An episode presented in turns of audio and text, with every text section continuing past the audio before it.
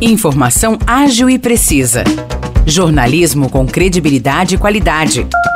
92 News. 92 News. O podcast do Jornal da 92.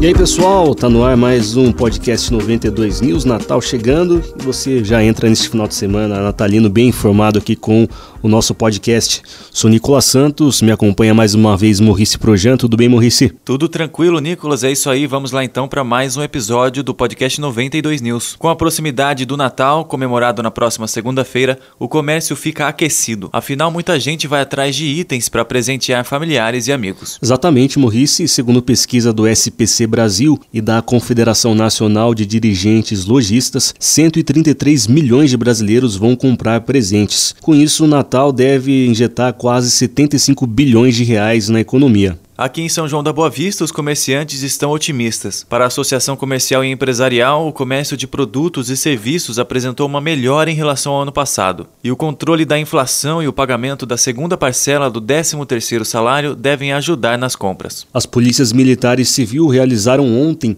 a Operação Impacto contra o tráfico de drogas no bairro Recanto Jaguari e na região conhecida como Predinhos do Xingu, em São João. A ação contou com o apoio do helicóptero do Grupamento Aéreo da base da Polícia Militar de Piracicaba. Foram cumpridos sete mandados de busca domiciliar nos predinhos do Xingu. No local foram apreendidas 116 porções de maconha, pesando em conjunto aproximadamente 320 gramas. Já no bairro Recanto Jaguari, foram apreendidas em uma área de mata 35 porções de maconha, pesando no total 99 gramas. Foram também realizados um ato infracional e um termo circunstanciado de porte de drogas. E a tradicional Feira Juntou, organizada há mais de quatro anos na Praça da Catedral, aqui em São João da Boa Vista, anunciou na semana passada que entrará em um período de recesso por tempo indeterminado. Pois é, Morrice, logo após a última edição do evento, realizada nos dias 9 e 10 de dezembro, foi anunciado nas redes sociais que a feira não tem uma data para retornar. Na publicação é relatado que o principal motivo desse recesso foi o acúmulo de despesas, como pagamento do espaço público, gastos com fiação e iluminação, manutenção de banheiros, segurança, decorações, entre outros. E para fechar o episódio de hoje, uma dica cultural aí para entrar no clima natalino. São João da Boa Vista tem a apresentação do Alto de Natal O Boi e o Burro no Caminho de Belém, produzido pela companhia Cena 4 Shakespeare. O espetáculo será amanhã às 7 horas da noite na Praça Joaquim José. Pois é, Nicolas, essa essa obra retrata a noite do nascimento de Jesus Cristo pelos olhos do boi e do burro, que quase sem perceber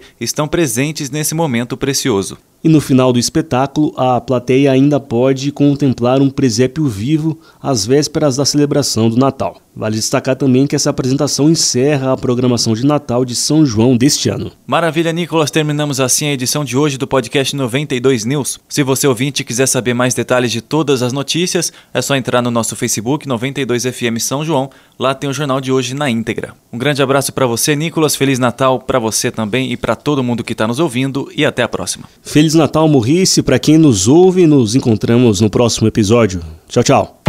Para mais notícias de São João da Boa Vista e região, acesse 92fm São João.com.br ou siga 92fm São João nas redes sociais. 92